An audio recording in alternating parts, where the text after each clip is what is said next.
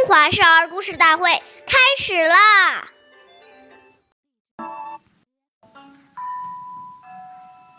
岁月易流逝，故事永流传。大家好，我是中华少儿故事大会讲述人张恩惠。我今天给大家讲的故事是《弹子奉亲》第七集。弹子是古代的一位大孝子。对父母特别孝顺，父母的年纪大了，身体不好，眼睛也看不见东西了。坛子听说露乳对恢复视力有好处，他决定想方设法取得露乳。坛子来到山上，却无法靠近鹿群，于是坛子买了一张鹿皮。披在身上，混进了鹿群中。坛子的耐心获得了回报。终于有一天，他得到了鹿乳。经过一段时期的治疗，坛子父母的眼疾被治好了，身体也一天天强壮起来。一个猎人上山打猎，见到这件事后，非十分感动。于是便告诉了大家，从此，坛子露乳奉亲的故事也传遍了天下。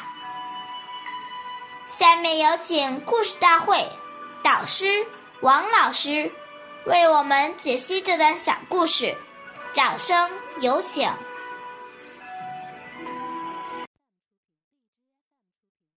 好，听众朋友，大家好，我是王老师。我们把这个故事呢，给大家进行一个解读。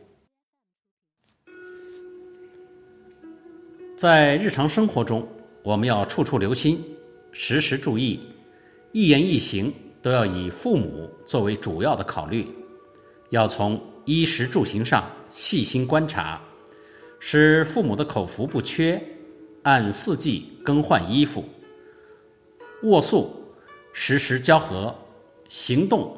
有人扶持，要时时顺着父母的心意，使其心生欢喜，读懂父母的心声、父母的需要，这才是真正的孝道。相反，当我们起了一个坏的念头，比如说起了贪心、起了争斗的心、极不好学进取等不孝的念头，这。都是对不起父母啊！这些我们都要小心的把它去除掉。所以，这个孝心要从这点滴去养成。谢谢大家的收听，我们下期节目再见。我是王老师。